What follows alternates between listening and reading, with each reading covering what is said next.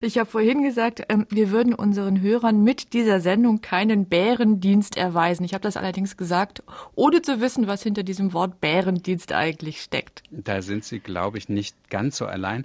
Denn im 18. Jahrhundert, als das wahrscheinlich doch die meisten wussten, da war Jean Lafontaine jemand, den man wirklich gern gelesen hatte. Das war ein Bestseller-Autor, der schrieb sehr viele Fabeln. Eine dieser Fabeln handelt von einem Gärtner, der ein verwaistes Bärenjunges sich aufnimmt und aufzieht.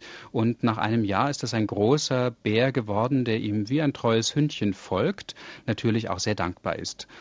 Eines Tages kommt der Zeitpunkt, wo der Bär seine Dankbarkeit zeigen kann, denn der Gärtner möchte gerne im Garten ruhen. Es ist Sommer, alles prima, nur eine Fliege ärgert ihn die ganze Zeit und er macht zwar die Augen zu, aber es hilft nichts. Der Bär sieht das, nimmt einen großen Stein und wirft die Fliege tot.